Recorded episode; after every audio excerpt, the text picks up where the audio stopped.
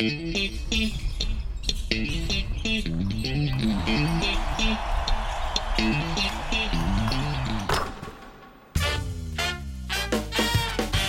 ホース三河がお届けするポッドキャストシーホースキャスト、略してシーキャス。シーホース三河ホームコート エムシー の小林拓一郎です。この番組では選手やチーム関係者を迎えて、毎回テーマに沿ってトークとは一味違うリアルカンバセーションをお届けします。今日のゲストはこの方、自己紹介お願いします。どうもー、シーホース三河背番号いちばんの川村拓也です。よろしくお願いします。よろしくお願いします。聞きたい話がね、いっぱいありすぎるんですよ。本当ですか？本当は順を追ってね、はい、小学生時代からいろいろ話を伺っていきたいんですが、はい、今手元にそうそうたる川村選手のキャリアを書いてある紙があるんですが、そこはまあまあまあまあまあすごいんですよ。何回ベストファイブに入ってんだっていうから、このプロになってからね。いやいや、 今, 今のね今のチーム状況考えたら、うちには神様がいますから誰ですか？うち の, あのじゅうよんばん金丸康介選手、神様いますからね。いやいやいや、にせんじゅういち じゅうに シーズン ジェイビーエル 時代、得点をこれよねん連続、はい、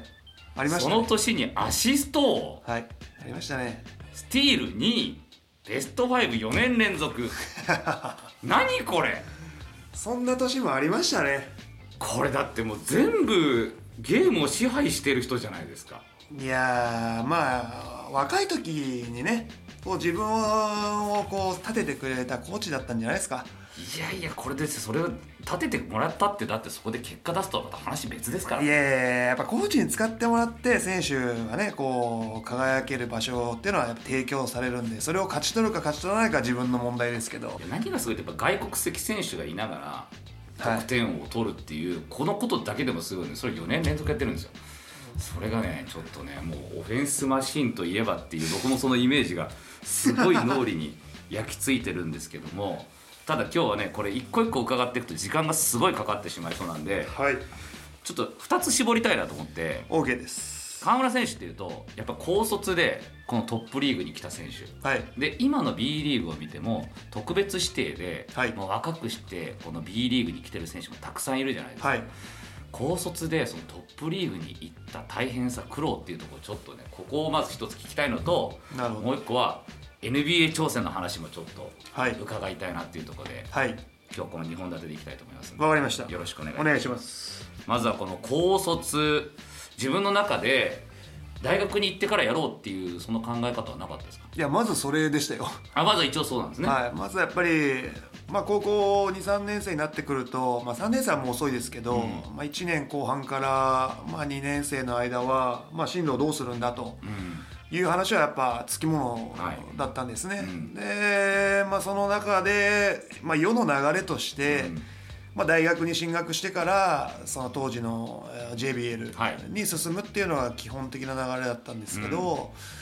当時その僕の盛岡南高校の監督だった金子先生っていう方が、はい、当時の オーエスジー フェニックスのえー、ヘッドコーチをやられてた中村和夫監督、元全日本の監督もやられた、はい、はい、とこうつながりがあってですね、えー、とインターハイ前だったり国体前、うん、ウィンターカップ前、要は全国大会の前になるとチーム状況を見に来てくれてたんですね。おで、そこで、えー、と見に来るって高校に、そうです、ここにあの見に来てくれることもあれば、うん、例えば僕らが遠征でこっちの東海地方もしくは関西に行くときは、うん、愛知に寄って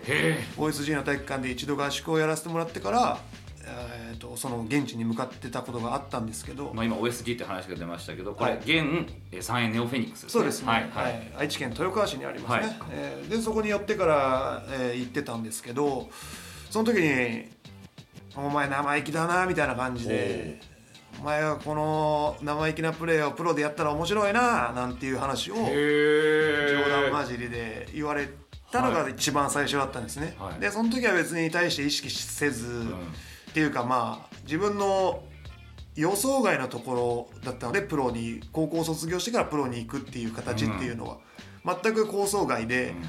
あこういう風に言ってくれる指導者もいるんだななんて思ってたんですけど、うん、そこから、えー、と高にの夏と、うん、インターハイとウィンターカップを経験する前にどうだうちでやってみる気はあるか、本気でスカウトされたわけだっていう話を本気でいただいて、はい、で僕も、まあ、さっきも言いましたけど、まあ、自分の中のイメージには全くない形だったんで、はい、ちょっと待ってください一応顧問の先生には大学に行く話をしてますと、はい、でその時はあの話がそこで止まったんですけど、うん、でちゃんと高に終わりぐらいですかね、高さん迎える前ぐらいにちゃんとした、うんえー、書面で、うんえー、どうだとへー話をいただいて、もう高さん始まるぐらいには あのある程度あのちょっとやってみたいなという気持ちがありつつ、うん、うんと高さんのインターハイ前かな、うん、にはもうほぼほぼ、えー、インターハイってことは夏だね、夏です、夏前には、まあ、合意というかへーやってみますと。でその監督の誘い文句としてはやっぱあのお前みたいな生意気な選手っていうのはなかなかプロの世界でもいないし、はい、そのお前の生意気がそのプロの世界で通用するのか俺は見てみたい、だからうちでやってみないかという形です。すごい口説き文句、はい、で、まあ、そういう風なつながりがあって、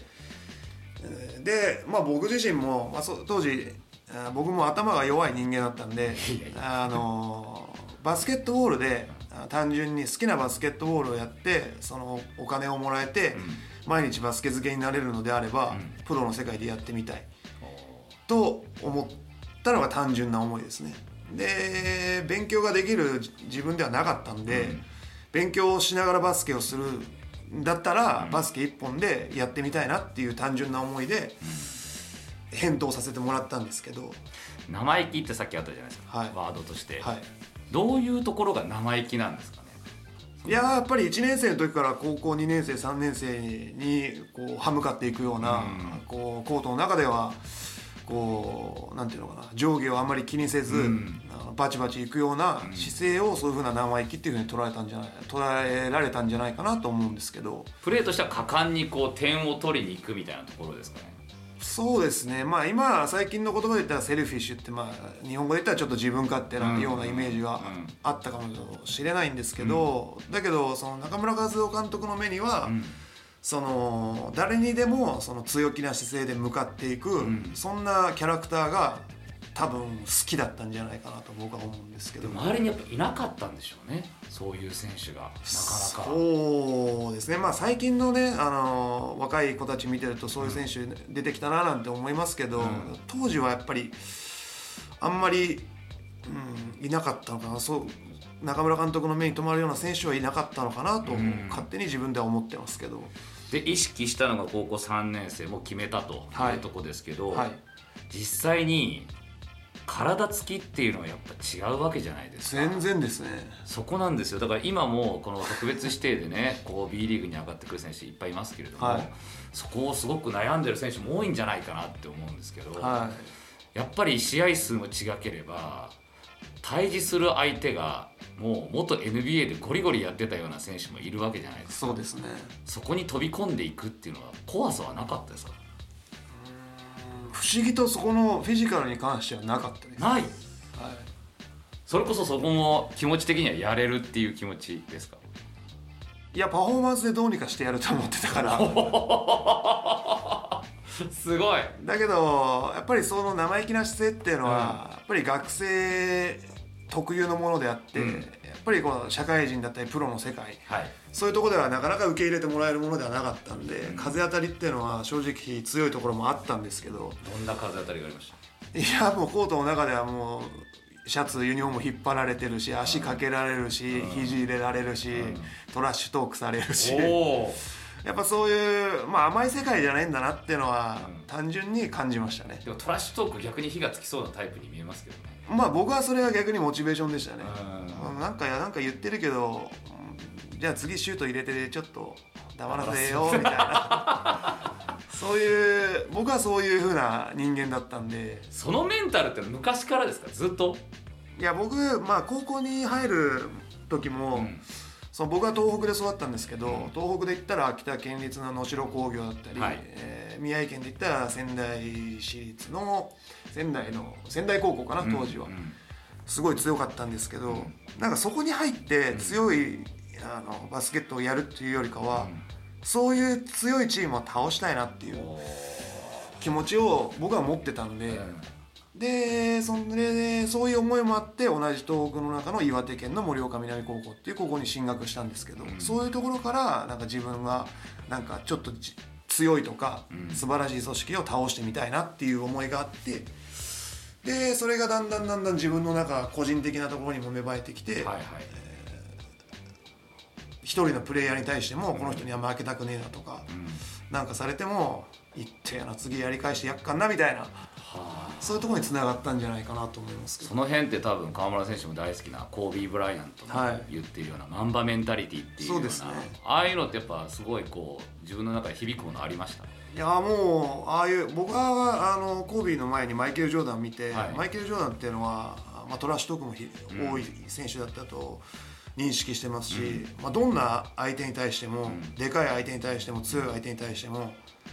華麗にねじ伏せてたじゃないですか、はいはいはい、そういうところをなんか見てて、でコービーも同じだったし、うん、なんかこうシューターっていうのは自分のパフォーマンスで相手のことをねじ伏せれるんだななんて思ってて、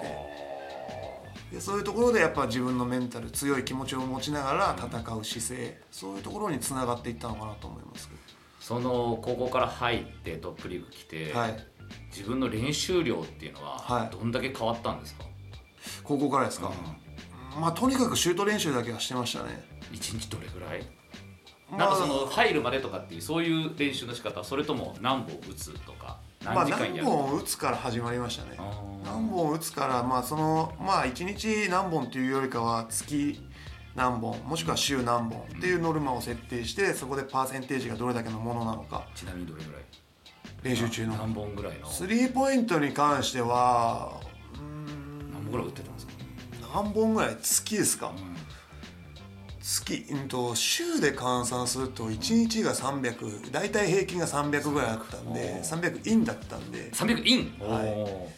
い、それが例えばごひゃく打つ日もあればさんびゃくごじゅうぐらいで終わる日もあればだったんで、正確な数字っていうのはポンと出てこないけど、まあ、いちにちで換算したら大体さんびゃくインが平均でしたね。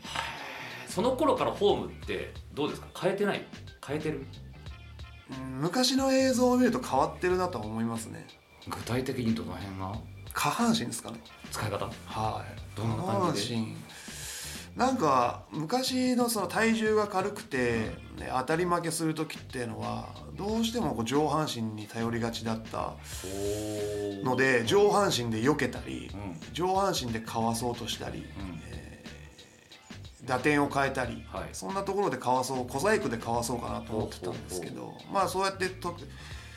こう時間を重ねていくうちにやっぱ高校に比べると相手はサイズもあるし、うん、手も長いし、うん、コートがすごい狭いんですね、はいはいはい、高校の時に比べると、はい、だからやっぱこのステップバックだったりフェーダーウェイだったり、うん、そう後ろに下がりながら打つシュート、そういうような形につなげていって、当時からステップバックもやってました。ステップバックスリーとか打ってましたね。へー、そういうので、まあ、かわしてっていう、そうですね、うん、小細工よりかはそのもう一歩ワンアクション加える、うん、ステップだったりフェイクだったり、うん、そういうのを増やすようになりましたね、うん。これって例えば今の エヌビーエー とか、まあ、ステフォン・カリーなんかそうですけど、はい、すごい距離から打ってて当たり前にピョンピョンピョンピョンこう、もうハーフラインぐらいから打つ世界になってきてるじゃないですか、はい、ああいうの見て実際どう思いますなんか自分をそう同等に言うわけじゃないけど、うん、高校の時からスリーポイントのにほさん歩後ろからなんて平気で打ってたんですよ。あ、もうやってたんですね、はい、うんうんうん。でなんか自分はその何が強いかっていうのは自分の中でも分かんないけど、うんまあ、手首えー、肘、背筋のどれかが強いんでしょうね、うん、あのそのぐらいの距離から届いたんですね、うん、もう昔からだからシュートレンジに関しては他の選手よりも広かったなっていう自分の認識はありますね。これ現状今打とうとは思わないですか、あんまりその辺から。うーん、現時点の自分の中では打とうとは思わないですね、うん、なんか理由はあるんですか。それは今の自分の役割じゃない。あ、うん、だから自分がねこう中心っていうか、このチームにはやっぱ金丸、ガードナーっていう両エースがいて、うん、彼らの役割っていうのはシュートを打つこと、うん、そして僕らとしてはシュートを打たせることが役割なんですけど、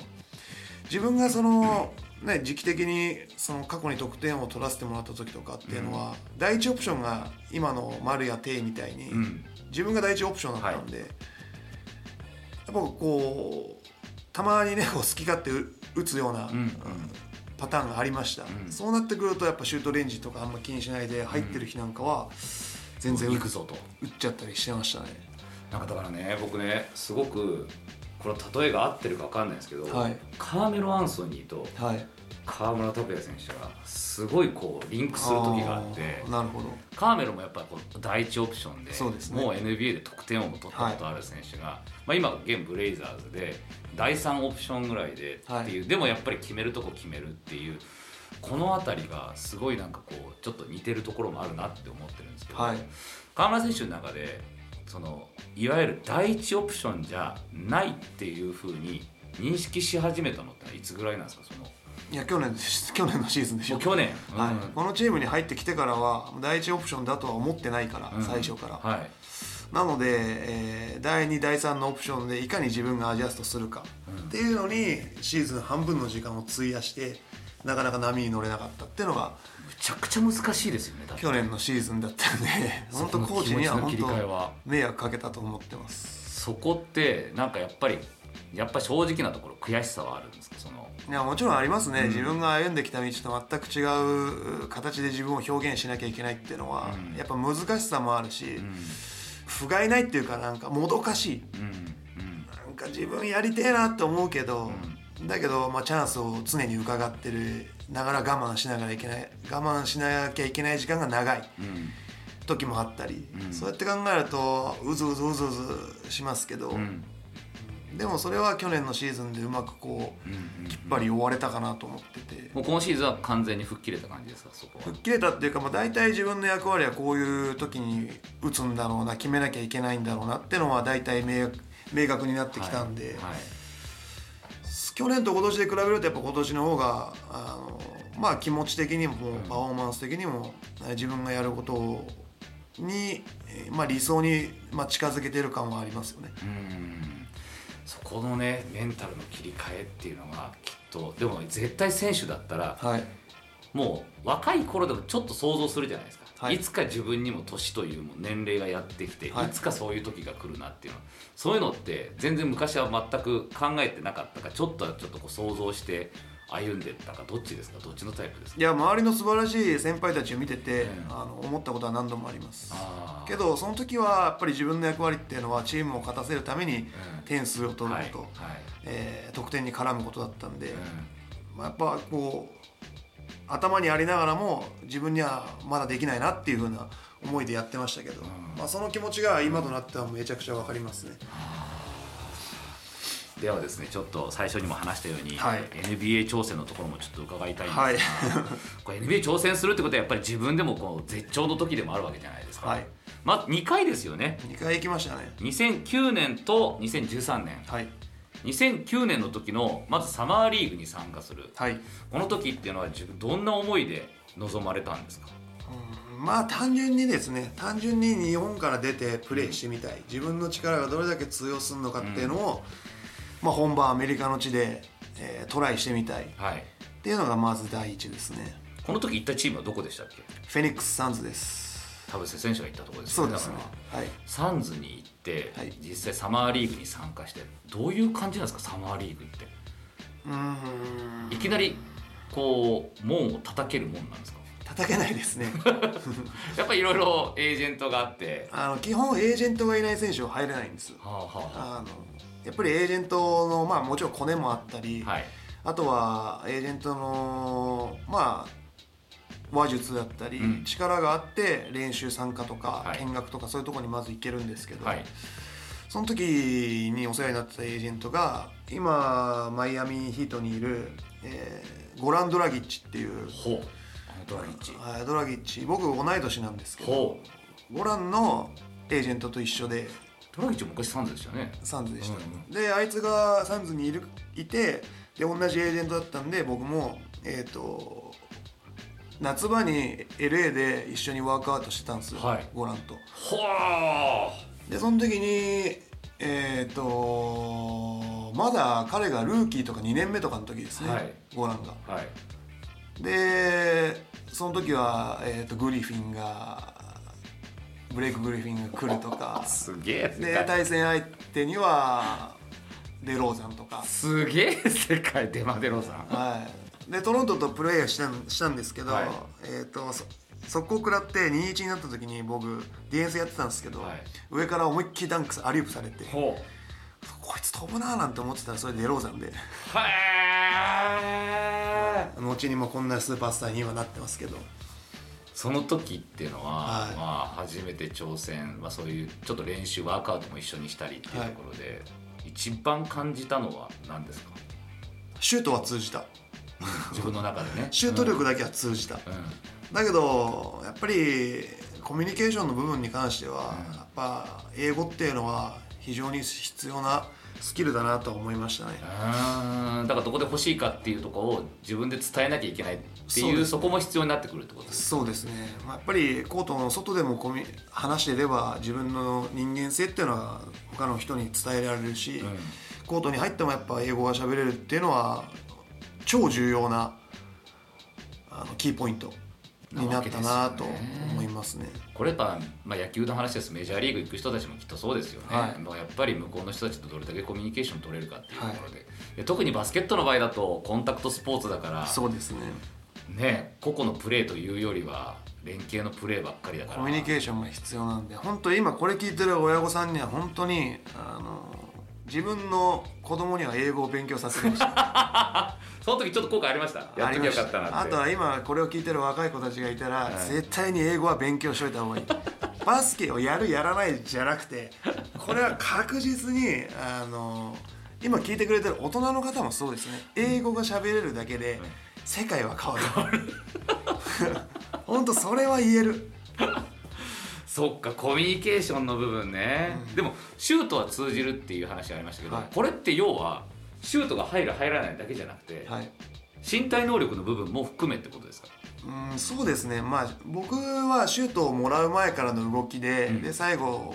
まあ、シュートを打ち切るところまでを、えー、言ってるんですけど、はい、だボールを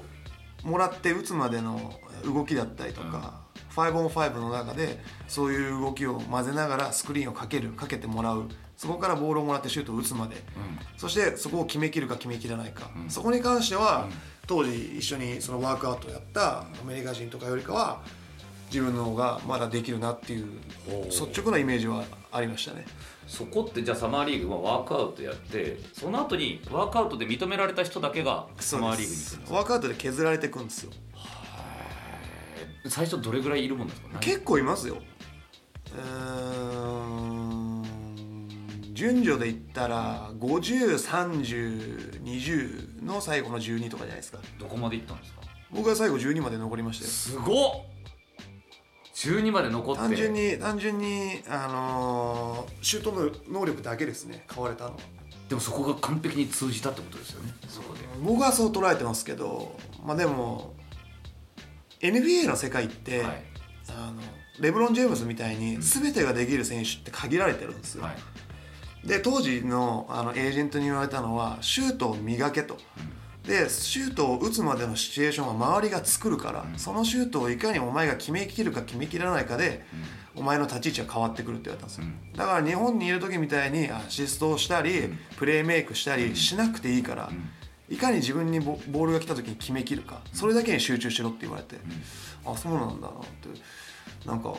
妙に納得しちゃったんですけど、はいはいはい、でもやっぱシュートをどれだけ正確に決めれるか、うん、っていうのは見られてたんじゃないですかね。そのあたりなんか以前 ジェイアール 選手と高橋マイケル選手がなんかインタビューを受けたことがあって、はい、で今までで エヌビーエー に一番近かった男っていうのであーなんか聞いたことありますね。上げてて、はい、であの時にもう本当に言ってみれば今のシュート力、はいまあ、スリーアンドディー なんて今言われますけど、はい、スリーポイントを決めてディフェンスがバチバチできる選手をやれるんだったらいけるんじゃないかっていうような、うん、あの時いけたんじゃないかっていうような話もありましたけど自分の中ではやっぱそれ以外もやりたいっていう気持ちもあったんですか？やるならもちろんやっぱ日本であのいろんなことをやって、うん評価してもらえてたと、うん、自分自身を過大評価してアメリカに行ったんで、うん、だからボールが自分がボールを持ってゲームメイクしてやりたいとか、はいはいはいはい、アシストも出せるんだよっていう風な思いで、うん、こう数々のワークアウトをこなしてたんですけど、うん、ある日そういう風に言われたから、うん、逆になんか迷っちゃって、うん、どうしたらいいんかなと思って、はい、ただ待ってんのも退屈だなみたいな感じになって、うんうんうんうん、でそれでなんかうまくアジャストできなくて、うん、最終的にはなんかモヤモヤしながらサマーリーグもクビになったんですけど、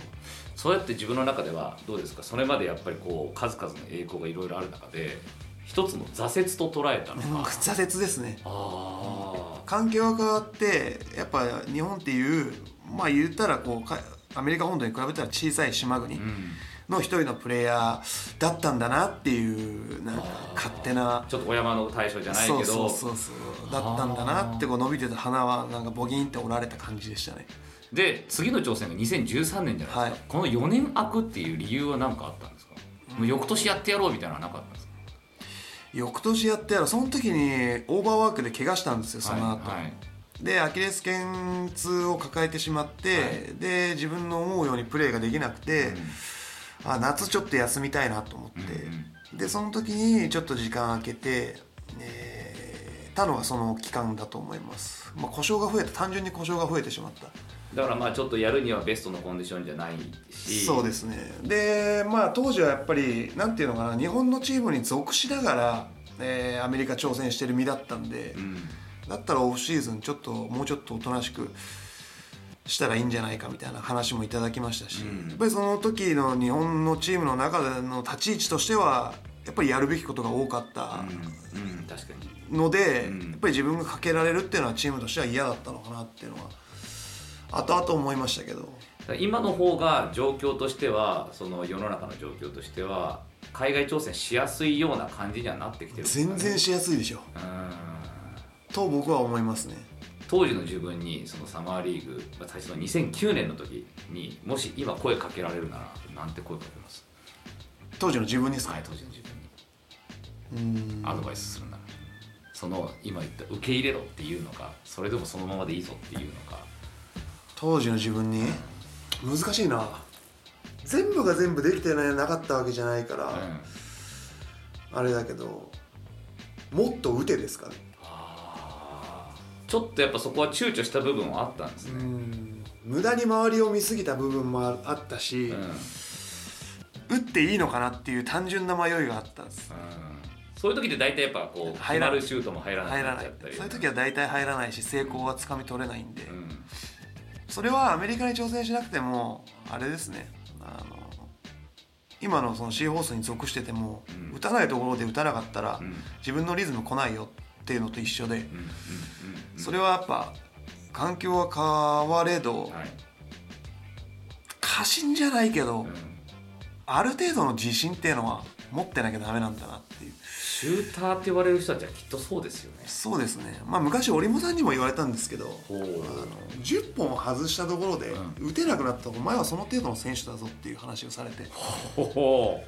うじゅうぶんのゼロであっても最後のいっぽん決め、決めるのがそのシューターとしての役割だろうと。すげえかっこいいっていうことを言われたのがその後だ、後なんですよ。はいはいはい、あ、この挑戦の後、はいはいはい、なのでまあもうちょっと折茂さん早く俺の前でそんなこと言ってくんなかったななんて思いますけどその時はそう思えてなかったんですね。うん、外したらちょっと迷惑かけちゃうから、外したら交代させられるっていう必要のない感じ、自分の中で勝手にあの成功しないイメージが先行して、うん、で後のことを考えてた。言ってみればだってそれまではもう言ってみればチームの中心で変えられるっていう心配があまりないところでこうやれてたわけじゃないですか。そうですね、ある程度のそのプレータイムっていうのは与えられた中でそのパフォーマンスさせてもらってたんで、うん、そういう意味ではやっぱ限られた時間の中でさんぷんからごふんの中で、うん、その迷いっていうのは全く必要ないんですよ。これはでも今でも一緒ですよね、控えの選手たち。もちろんです、もちろんです。だからよく言うんですよ、あのうちの加藤とかが試合出た時に、うん、シュートを打たないでパスをさばいてしまった時に、うん、まずはシュートから入れと、うんうん、そこで打ち切って決めきるかは自分の問題だけど、うん、だけど打たないでコートをまた交代するっていう形になるのであれば、うん、自分の役割としてはやっぱりシュート、オフェンス、ディフェンス両方絡んで、うん、あのベンチ戻ってこいってよく言うんですけど、うん、でもそれはやっぱり自分がこういう風な経験をしてからそういう風に若手に言えるようになりましたね。そうか。でも今本当ある意味でも挫折ってさっき言葉がありましたけど、それがあったからこそ言える言葉でもあるし、挫折してよかったっていうことですよね、うんうん、やっぱ必要な経験ですね、挫折とか失敗っていうのは。にせんじゅうさんねんにじゃあ今度その挑戦っていう時は、はい、この時はどういう心境なんですか？うーん、この時はやっぱ年齢も年齢だったんでサマーリーグに出れるかっていう感じではなかったんですよ。いくつでしたっけ？にせんじゅうさんだと、いや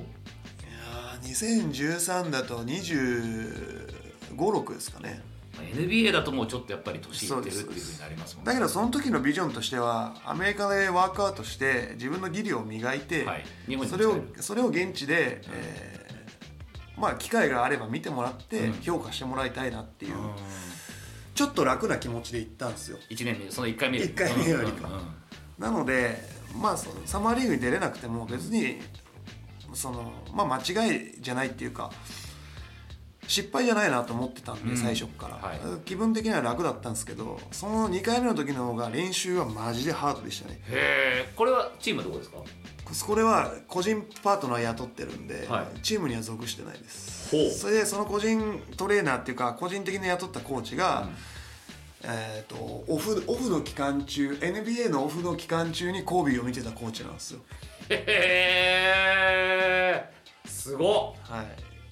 それもそうですね、はい、エージェント。ワークアウト参加するのはどこなんですか？なんか自分たちで体育館借り上げてで家もシェアして、うん、えー、いっかげつはんにかげつぐらい丸々一緒ですね。その時はその合同練習みたいな感じじゃないですか、はい、誰がいました？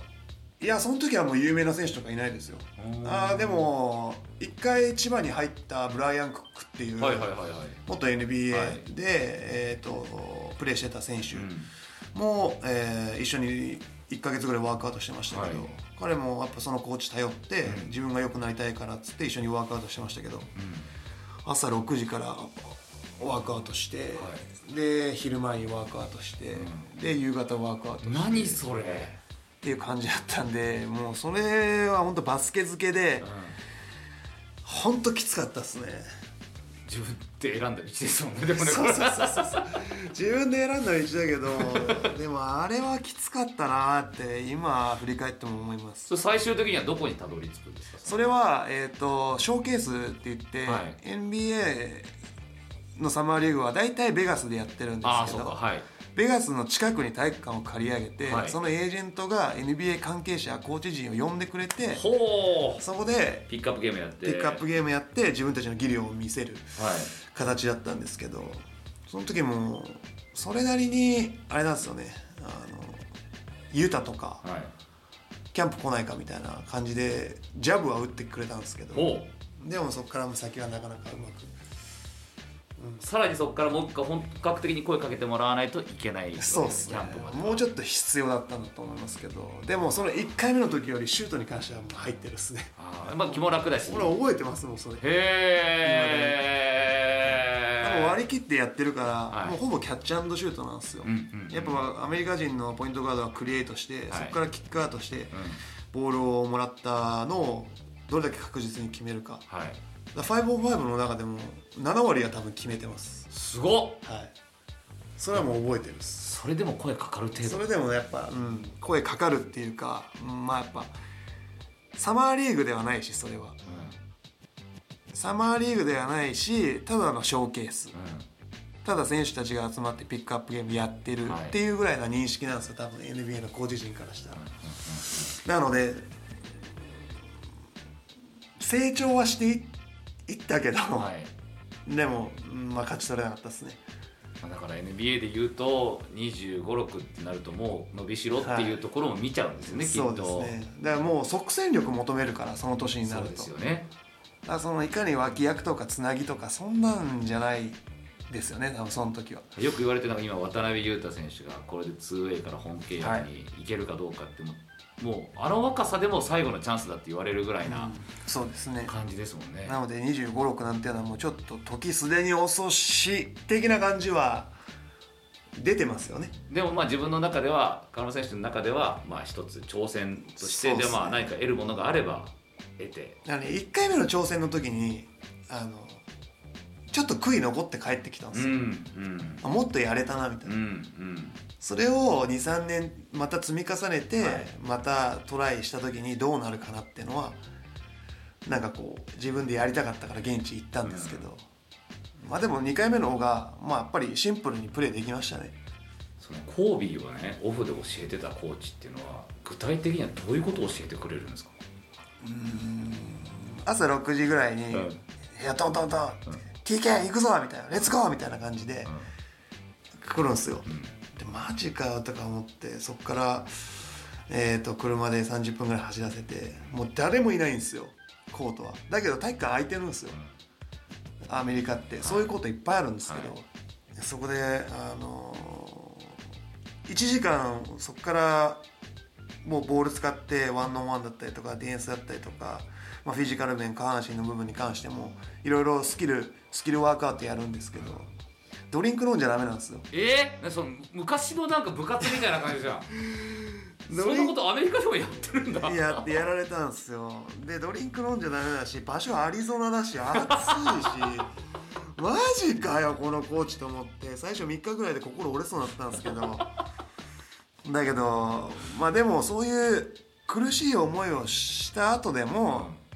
なんかこう飴とムチじゃないんですけど、はい、やっぱそこのコミュニケーションってすごい上手で、うん、お前今日よくやったな昨日より全然いいじゃんみたいな感じでモチベーション上げてくれるんですよ、はいでご飯ついで朝飯ももう外食なんですよ、はい、朝ろくじからも行ってるからくじぐらいにも飯なんですけど朝飯で外食でもう食えよっつってご馳走してもらって、うん、でそういうなんかメリハリある感じでやってたんですけどいかんせんこうにじゅうよじかん一緒なんですよ、うん、それが辛くてにしゅうかんめぐらいにマジで帰りたいなって思ったんですけどだけどそこでやっぱそれも上手なんですよ。ふつかかんぐらいオフくれて、はいはいはい、ちょっと遠出しようぜみたいな感じで。でもそれも一緒に行くんだね。それも一緒に行くオフもでも一緒なんだ。一緒に行こうぜっつってバスケない時間いろいろ過ごしたり、はいはい、野球見に行ったりとか、はいはい、メジャーリーグ見に行ったりとかしたんですけど、まあ、でもそういう風 な, なんか気持ちの切り替えっていうのもやっぱ学びましたね。バスケやんないときはマジでやんないし、はいはいはいでもやるときは徹底してやるっていうで、あのー、ごご連で違うそのコーチの友達が来てまた違ったスキルコーチ来てたんですよ、うん、でそのコーチに教えてもらったときにその普段教えてたコーチアダムっていうんですけど、はい、アダムは来なかったんですよ、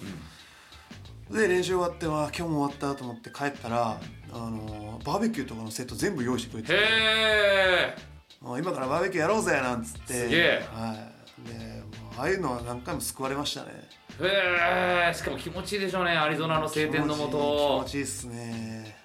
へえ、面白かったあれは。そのワークアウトでも今言った個人練習、うん、ドリブルだったり最近日本でもスキルコーチスキルコーチだったり、うん、あの試合前のウォーミングアップでみんなドリブルの練習したりとか、やってますね、うん、ああいうことやってるじゃないですか、うん、当時ってあんまりまだ日本には入ってきてなくて、うん全てのポジションの選手がああいうスキル練習を一緒にやるんですよ。センターもみんなポイントガードもあれだし、うん、あのセンターとか体が大きい選手でもそういうことやるんですけど、うん、でもやっぱり当時のその現地で感じたのはやっぱそのスキルっていうのはポジション関係ないんだなと思って、どのコーチも同じようにポイントガードに教えるようにあのセンターに教えるし、うん、センターのポストアッププレーもガードにやらせるし、うん、だポジションってあんまくくりがないんだなと思って、うん、でやっぱその苦手だったドリブルとか、うんそのまあ、体の当て方だったりとか、うん、まだその時にじゅうろくとかユーロステップだとか、はいはいはい、まだ日本にはそんなに情報として入ってきてないステップだったりとか、うん、そういう風なところはやっぱ全然アメリカ本土の方が先でしたね。はーすごい平たい言い方になりますけど、上手くなりました。上手く上手くなったと思いますけどね。上手くなったし、気持ち的に強くなって帰ってきたと思う。ああ、そのね、僕すごくこれっていつも見てて思うのが、プロの選手って、まあ、ある程度完成されてそのリーグに行くじゃないですか、はい、そのリーグに入ってからのスキルの上達具合っていうのは、まあ、それぞれあるとは思うんですが、どれぐらいの伸び率なのかなと思って、今言ったドリブルとかシュートとか、なんかこのなんて言うんだろうな、身体能力とは別じゃないですか、はい、身体能力でもやっぱりある程度その方が持ってる元々の本来のものにスキルっていうのはなんかこうやればやるほど伸びるんじゃないかなって思ったりもするんですけど、その辺ってどうなんですか？うーん、ドリブルに関しては差は出るでしょうね。やっただけ上手になると、うん、ドリブルに関しては、うん、ドリブルとかステップワークとか、うん、とっさの判断でやっぱ試合の時ってステップワークとか出るんですけど、うんうんうん、あ、こういう練習してんだろうなとか、うん、こういう打ち方してんだろうなとか、うん、っていう普段のシューティングでそういう積み重ねしてんだろうなっていう選手はやっぱゲームやりながら感じる時ありますよね。へー。シュートは？シュートに関しては正直あの波があるもんだと僕は思うんです、はいはい、で練習で打つキャッチ&シュートのシチュエーションってあんまりないんですよ。